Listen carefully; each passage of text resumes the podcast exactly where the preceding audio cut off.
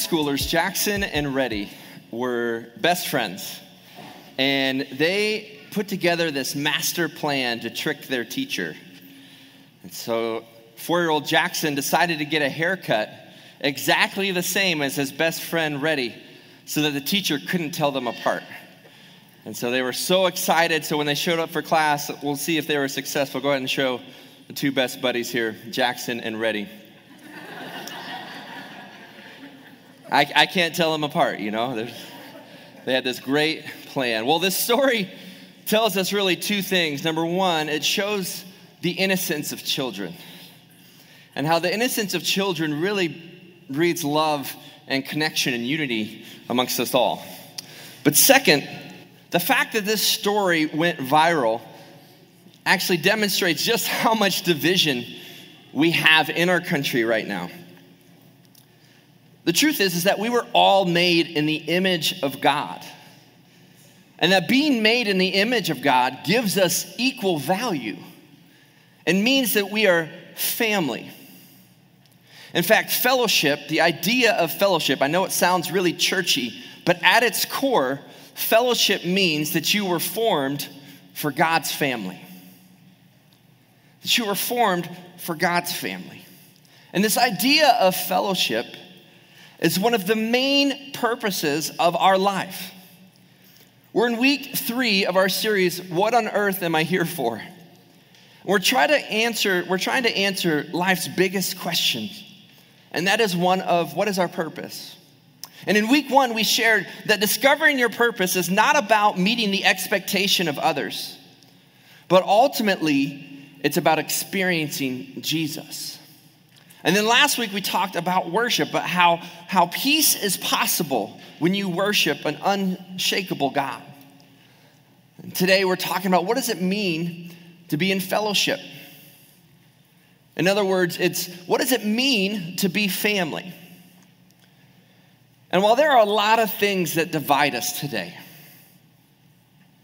race, ethnicity, gender, class, context, location, politics.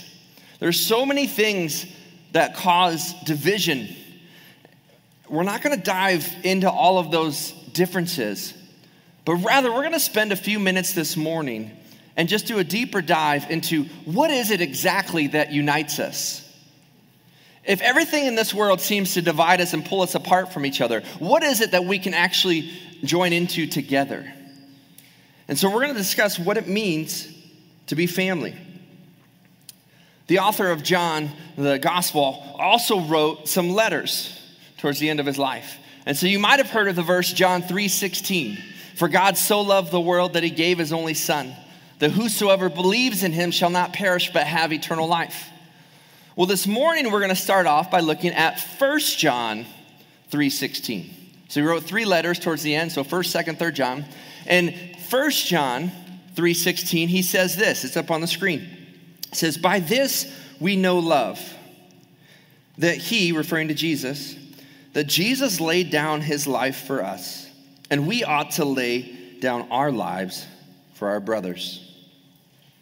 This is how we know love that Jesus gave his life for us.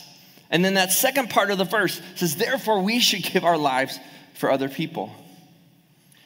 And I had one of those obvious but also light bulb moments in preparation for this week's message. And that is this, if you want to write this down. Jesus did not die for others so that you can live for yourself. Jesus did not die for others so that you and I can live for ourselves. This is completely counterculture, cultural to what our world is teaching you. Everything in marketing and in media and social media is no, you can have it your way, have it how you want it, feel how you want to feel. If it feels good, do it. Everything is for you, everything is personalized. Everything is tailored and customized to your desires, your hopes, your dreams. And it's me, me, me, me. That is, in a sense, even the American dream, right? to make something of yourself, to get all that you can while you can. And the person with the most power or the most stuff or the most relationships at the end supposedly wins. The problem is, even if you are successful in all of those things, even if you get all the stuff, you have all the fame, you gain all the money, you get all the power, at the end of it, you end up nowhere. Have you ever been driving around trying to find a place and you come onto a dead end? It's very frustrating, right? Wait, I was going somewhere and it just stops. That's one thing I had to learn about the roads here in Phoenix they technically go all the way across, right? So, like for example, Jomax. I'm like, oh, Jomax, west side, east side. Well, I'm on the east side of Phoenix. It's on Jomax on the west side. I'll just take Jomax all the way. There's a problem. Jomax just stops, as it seems like all the roads, and it always stops right where you want them to connect, right? Life is the same way that we're on a road that we think we know where we're going, and then all of a sudden it just stops. And so while this world tries to sell you this idea, literally spending billions of dollars to convince you that life is all about you, we have to take a moment and pause and say, does that actually bring joy? Does that actually bring purpose? Does that actually bring meaning to my life? Or am I constantly searching for the upgrade, the new, the next thing? believe that true purpose, true meaning in life comes when we realize that as Jesus gave his life for others, that we are called to live our lives for others. That you have been blessed so that you can be a blessing to other people. Well, what does that look like? What does it mean really to have family, to reach out? Well, there was a Christian convention a couple years ago. Different groups were gathering. Well, one sect of Christianity, like this church, that there are different groups out there, and some of them are more exclusive than others, if you know what I'm talking about. I'm not going to call out names on it, but there was a, a very exclusive section of people that were very judgmental, that it was us versus the rest of the world. And so they had a meeting outside of the convention center with, um, they were, their people were gathering, and they had a big sign out front that said, Jesus only. We're like, yeah, we're going to stand. Well, then a big gust of wind came by, and it wasn't a really well made sign. And so the wind blew off the J, the E, and the S from the sign. And so while they were meeting, everybody else walked around and they saw a sign that read, Us Only. And well, it's kind of silly to think about a sign that just says, Us Only. The truth is, that's how many of us live. Maybe your circle is bigger than others, but a lot of us draw a circle, and anybody outside of that circle, we judge, or, well, there's a hesitation. We pause. We retreat from, we pull ourselves away from. But scripture teaches us that it's not an us versus them mentality, that God so loved the world. And while the path to Jesus, the path to heaven, and belief in Jesus is exclusive, says Jesus is the way, the truth, and the life. No one comes to the Father except through him. While that path is exclusive, the people who can go on that path is as inclusive as possible. All races, genders, ethnicities, whether you have money or you don't, no matter what section of the world in which you live, you have access to the forgiveness and the power of Jesus through the gospel. If you have your Bibles, open up to Ephesians. It's a letter written by the Apostle Paul. and if ever anybody wants to write about inclusion, it can actually be Paul because, on one hand, here is this really religious guy. He was the guy that in class got 100 on the tests and then broke the curve for everybody else. You know, you all, every class had that person, right? This was Paul. He kept all the rules, he did everything. But then he was so zealous for his faith that before he met Jesus, he was actually persecuting and supporting the killing even of Christians. Now he comes to faith on the road to Damascus in Acts chapter 9 and then becomes the megaphone or the, the, the main voice of launching this movement called Christianity. And he goes and to the rest of the people says, No, guys, it's not about judging. It's about including everyone and uniting together as a body of, of believers, that we gather together not for our sake, but for the world and for the glory of God. And so, what is it that unites us? And so, he writes this letter of Ephesians, and he's in prison, and he writes, and just to give you a little bit of background on this, that the first three chapters of the letter really talk about our wealth in Jesus. So, for by grace you have been saved through faith, and that you have inherited the riches of his glory. And so the first three chapters are all seen as like theology of like who is Jesus, who is God, who are we as sons and daughters of God. And then in chapter four, where we're going to focus in today, he makes a turn and then says, okay, but if we've been given this wealth, it should impact how we walk, and we should walk together. And so in chapters four, five, and six, he actually breaks down and says, okay, in your relationships, how you live, how you serve, how you treat one another should be in light of the wealth that you have from God already. If you're already rich in the gospel of Jesus, you're not trying to take from anybody else, but rather you spend your life giving to everybody else because you've already been blessed ultimately to be the blessing. And so we pick it up in Ephesians chapter 4, verse 1, and Paul writes this. I, therefore, so building on those first three chapters, I, therefore, a prisoner of the Lord, urge you to walk in a manner worthy of the calling to which you've been called, with all humility and gentleness, with patience, bearing with one another in love, eager to maintain the unity of the Spirit in the bond of peace.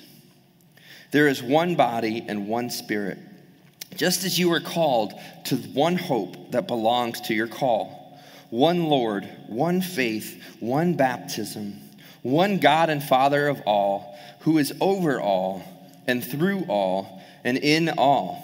But grace has, was given to each one of you, or each one of us, according to the measure of Christ's gift.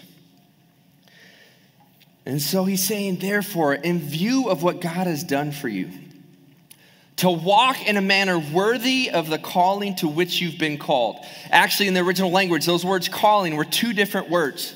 One of them means really um, this idea of a divine invitation. If you received an invitation in the mail, it was, it, it was something that you know you want to come to a party we've talked about this before in our launch team before we started that it's a good thing that the ladies in the house when you have wedding are typically more in charge of the wedding invitation right it's got to have parchment it's got to have little tassels and frilly things and look really formal if the invitation to a wedding was left up to the guys in most cases it would be like a group text message the thursday before right hey you do anything you know? And it just and like the, the invitation itself matched the occasion of the environment. Well, this invitation matches the second calling, which means to bear the name of God. And so that when you combine the two, when he's saying walk in a manner worthy of the calling to which you've been called, what he's saying is walk in a manner worthy of receiving the divine invitation to bear the very name of Jesus. That's cool. Right? You've already received this. In fact, it says in here that it says that you are eager to maintain the unity of the Spirit. That means that by default, you were given unity. You were united throughout. Now, a few verses later that we won't get to in verse 13, it says, Now make sure you attain unity in faith. Well, how is it that unity is both something to maintain, you already have it, and attain to achieve? Well, it's this idea that God has given you the fruit of the Spirit, He has given you the power so that through all of creation, in every area of in every era of time, that despite the divisions and difficulties and the circumstances that the world will place you in, the unifying factor is Jesus and the gospel. Back in the day of him writing this, Christians had no power. It was just starting. They were being persecuted and attacked. And Paul's writing, no, but you can have unity and you can maintain because God already gave it to you. He gave you this gift, He gave you the ability. Therefore, it's our job in humility and gentleness and peace and love to hang on to it collectively together. Tim Keller talked about how really understanding this idea of the gospel and the power behind it is that it changes everything. He said, You know, if you were on the Titanic, it didn't matter if you were hugging somebody or mugging somebody, the boat was going down. In the same way, like, really, outside of the gospel, outside of scripture, when you don't hang on to the gospel and the forgiveness and love that he offers, at the end of the day, you can run, run, run after things and possessions and popularity, but the boat's going down. Like, it's not going to save you. It's not like you get to take that stuff with you when you go. And so, what is it that we can hang on to? Well, we can hang on to this idea of fellowship, this idea that we are all family despite our differences. He actually gives us in there seven things that unite us as Christians. He gives us here, and, and ultimately, it's a reminder that Jesus did not die for others so that you can live for yourself. But rather, he actually goes on and he says that we are one body. He says that we are one body, which means that that's the church. The church collectively is described as the bride of Christ. And you don't, if you've ever been out in public, you might, like, maybe you're friends with somebody, but you don't necessarily like someone's spouse. That's never happened to anybody, right? But um, you don't make public remarks against that person's spouse or loved ones. Or you don't, you don't make fun of that person's kid. That's just mean and cruel, but especially if you do it right to their face. The reason I say that is that the church is described as the bride of Christ. Some people say, well, I just believe in Jesus, I don't need the church. I would be hesitant to make fun of God's woman, okay? I would be hesitant to make fun of God's child. That we are all made in his image and that he loved us so much to die for us. And so instead of adding fuel to the fire and causing more division and pointing out problems. Rather, we find the things that unite us and we celebrate and we find the love that Jesus had for us that we can have for each other. So we're united as the body, but also we're, we're united under the Spirit. The same Spirit comes in to dwell in those who believe in Jesus. Just as the band here was all their instruments are tuned together, that they're tuned to a standard, that when they're tuned to a key, to a standard, they also become in tune with each other. That when we're in tune with God, we become in tune with each other. Going on different mission trips over and to different countries at different stages, it's been incredible to walk into an environment that I've never been in before. Some cases I don't even speak the language, but yet I feel a connection with other believers throughout the world. That's the Holy Spirit. We're also united in one hope. It's one hope because we longed for heaven. We have one Lord, Jesus, who's both the Son of God and our Savior. We have one faith. It's a belief in Jesus. That ultimately we have one baptism. Now, is it talking about physical baptism or baptism into the Spirit? People disagree on that, but both point to the fact of it's a representation of being saved. And then it has, we have one Father who is over all and through all and in all. Notice that you see in this picture the Father, the Son, the Holy Spirit, heaven, belief, each other, the church. These are the things that throughout all of history, in every context, in every country around the world, right now, these are still true. And that while we differ politically, while we differ in preferences, these should unite us and, and urge us to move forward together. One of the sayings I heard when I was first getting into ministry was that, uh, that he said, if you want to go fast, go alone.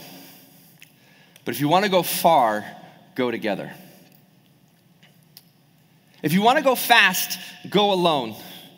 But if you want to go far, go together. And I've held on to that truth And I've seen it play out in the context of ministry. I am humbled and amazed at everyone who is here this morning. A year ago at this time, Mission Grove was an idea. We're not even one. We're a church in diapers learning to walk, right? Our one, yeah, we can clap for that.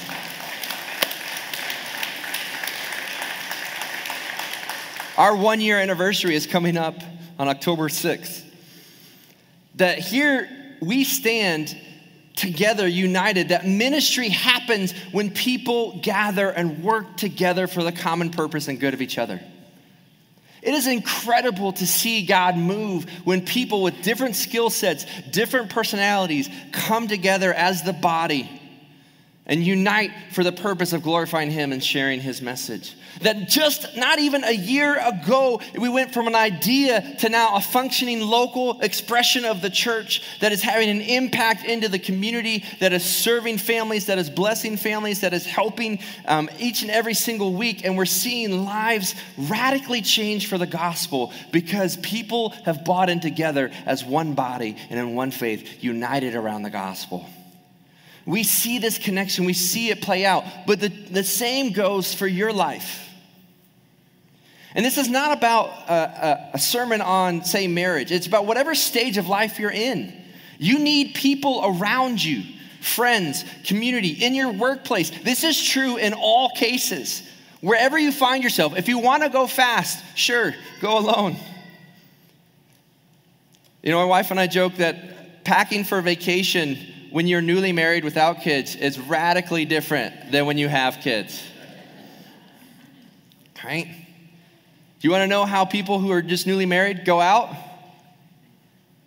Hey, you want to go out? Cool. That's it. That's all there is to it. Once you have kids, well, we got the babysitter. We have this. We have the bottle. Do we have the bottle warmer? Do we have this? Do we have a change of clothes? Do we have the? Do we have the the blanket? Do we have this? Do we have this? Do we have the? If you're going overnight, it's the pack and play. Is this like you feel like you're packing for like just the end of the world and Armageddon when you're going out with small children, isn't it? It's amazing. You're going, you're just going, like you're you're going on a trip for one day and you feel like your your van or your car is packed to the brim that you had to get one of those extra things and put it on top. And you don't even know what you're packing, but every time you go, you pull out of the driveway and guaranteed you will have forgotten something. And that is the one item that your child will need. And the one item that your child will cry for consistently until you receive. Right? Do you know how parents, uh, like uh, newlyweds, not even parents yet, newlyweds go to bed? Good night. I love you. Do you know how parents of young kids go to bed? Good luck. Your turn. And then it's a race to see who can pretend that they're asleep longer when the baby is crying that you can can i elbow while still acting asleep like right? Like you go like it, it complicates things right? If you've ever gone on a trip with a group of friends why is it impossible to decide where you're going to go to eat right? Everyone eats and you can just go to the store but when you're a group of people on a trip it takes like an hour to decide and it's like, where do you want to go? I don't know. Where do you want to go? I don't know. And like 10 people say, I don't know. Then one person picks. And then what does everybody agree on? Well, I don't want to go there. right? Anytime you do something with a group, it complicates things. But why do we do it then? Because it makes an impact. If you want to go fast, go alone. But if you want to go far, if you want to go far, go together. If you want to have a lasting relationship in marriage, surround yourself with people that can keep you accountable, encourage you. If you want to go far, surround yourself with friends that are going to encourage you on those down days. And that they're going to bring you back to earth on those good days. If you want to go far in your workplace, focus on building a team of leaders that will lead other teams that together collectively that you can accomplish that mission for your organization. That it's not an isolated sport, but really it's a team sport together in business, in community, in sports, in your family. Wherever you find yourself, understand this that you will go further when you're together with other people. It's tougher, it is.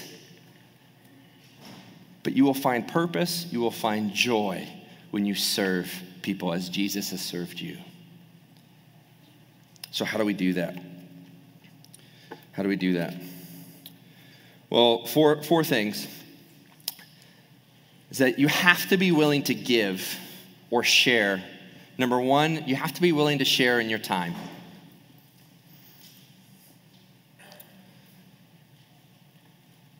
You have to be willing to share in your time. Love can be spelled T I M E. You need time with one another. It takes intentionality behind that. Secondly, you need to share in your talent. You've been given a gift set, a personality. Some people connect emotionally, others love to solve problems. My wife and I joke that uh, when we took those personality tests, and there's the extreme of logic and emotion, that I scored 100% on logic and 0% on emotion. And then she scored 100% on emotion and 0% on logic. And so we're like, oh, this would be why we argue. Something will come up. And we'll go, and I'll go, oh, well, here's five ways to solve it. Boom, boom, boom, boom, boom.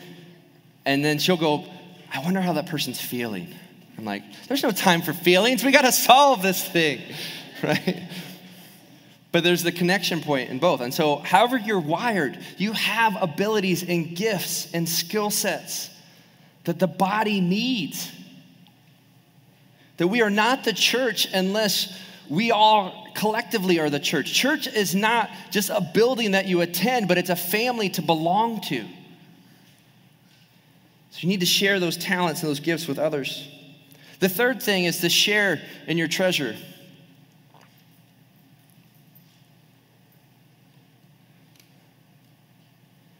To share in your treasure. My oldest is going to be a business person, and it scares me a little bit. He took a science project and took all the extra candy and sold it to his friends at school for money. It's not saying that was healthy, but this is the way his mind goes. And so he won the prize in the book fair for this little stuffed animal. And he was like, Oh, I bet I can make $5 from this. and so he was going to sell it. But then that week, same week, um, at the school where he attends, they, they place fifth graders with kindergarten buddies. And so he decided instead, actually, to give this little stuffed animal to his kindergarten buddy. And, and I was like, How did that feel? I was like, Well, I didn't make $5. but it felt really good. Because it feels good when you give.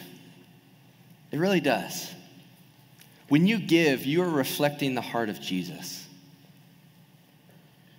You can give without loving, but you cannot love without giving. That love is best expressed not when you feel something, but when you do something.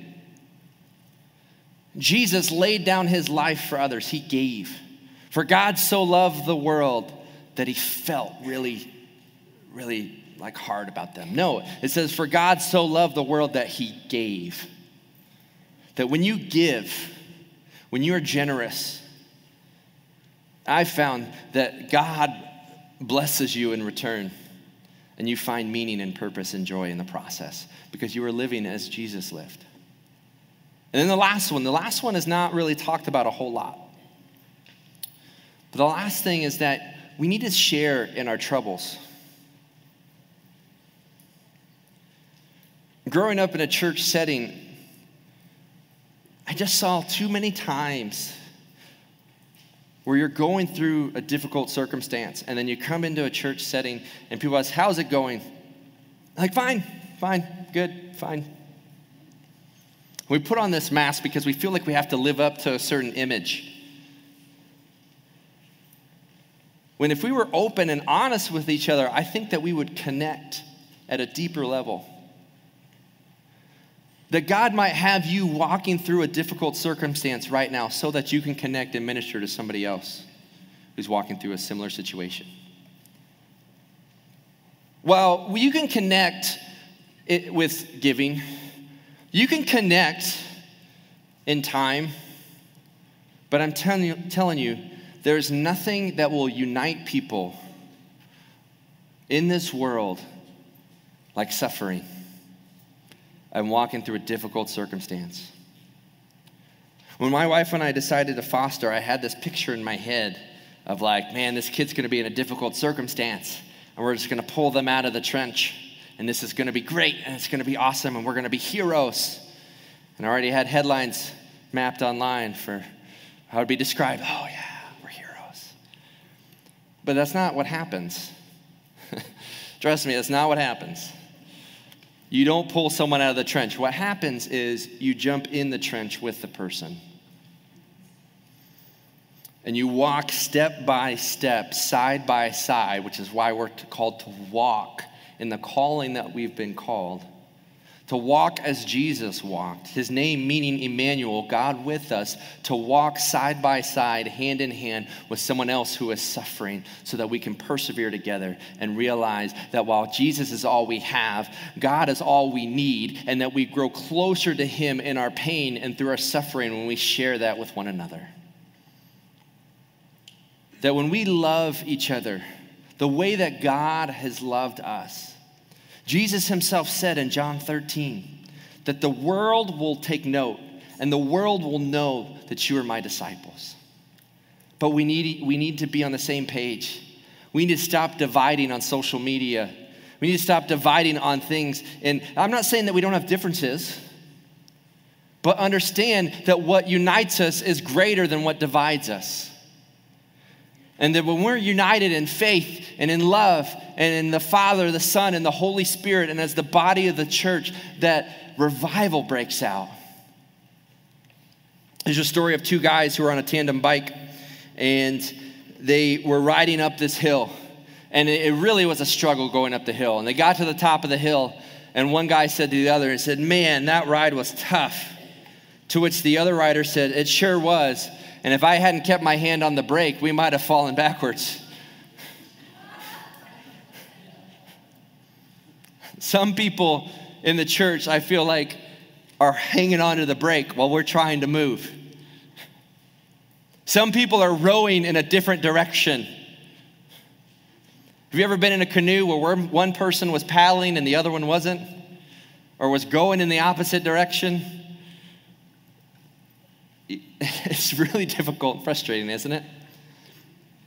But if we understand that we have been called to one faith and one God, and we have one hope, one salvation, that we've all received forgiveness through Jesus, and that because we have been forgiven, we can forgive others. Because we have been loved, we can love others. That because we have been blessed, we can bless others. And that we recognize that Jesus did not die for others so that we could live for ourselves, but so that we could give our lives to something greater and connect in the process. And that is family and that is fellowship. As the band comes, comes up on stage, I just want to close this morning um, just with I had a special time yesterday. Uh, I just was honored and privileged to, to be uh, with Sherry and Bill, and they celebrated uh, the life of, of Sherry's mother. Some of their families here with us. And I got to say, that was one of the most God honoring memorials that I've ever been to. And, and one of my favorite phrases that I heard said, Sherry, about your mom was that they said, you could not mention her name without mentioning Jesus. Can the same be said of us? And can the same be said of Mission Grove? I would love nothing more that when people hear the name Mission Grove, even if they don't attend here, even if they disagree with us, may everyone in this community, in this valley, be able to say, when they hear the name Mission Grove, those people love God and they love each other. That is family and that is fellowship. Let's pray. Dear Heavenly Father, we thank you and we praise you that amidst all of our shortcomings, God, you saved us. And despite all our differences, we are called to be united in you. God, if there are those who have not prayed to receive you, may we do so now. May we acknowledge our own sin that we cannot make it to heaven. And may we trust our lives in you that you are the way to heaven, that you are Lord. God, thank you for saving us. We commit our lives to you, but also, God, we commit our lives to each other. Because you did not die for others so that I could live for myself. God, you died for others so that we could live for you and that we could love others the way that you loved us. Help us to be that family. Help us to overcome our differences with what unites us. God, we are no longer bound to the slavery of sin, but we are united as sons and daughters and children of you, God. It's in your son's name we pray.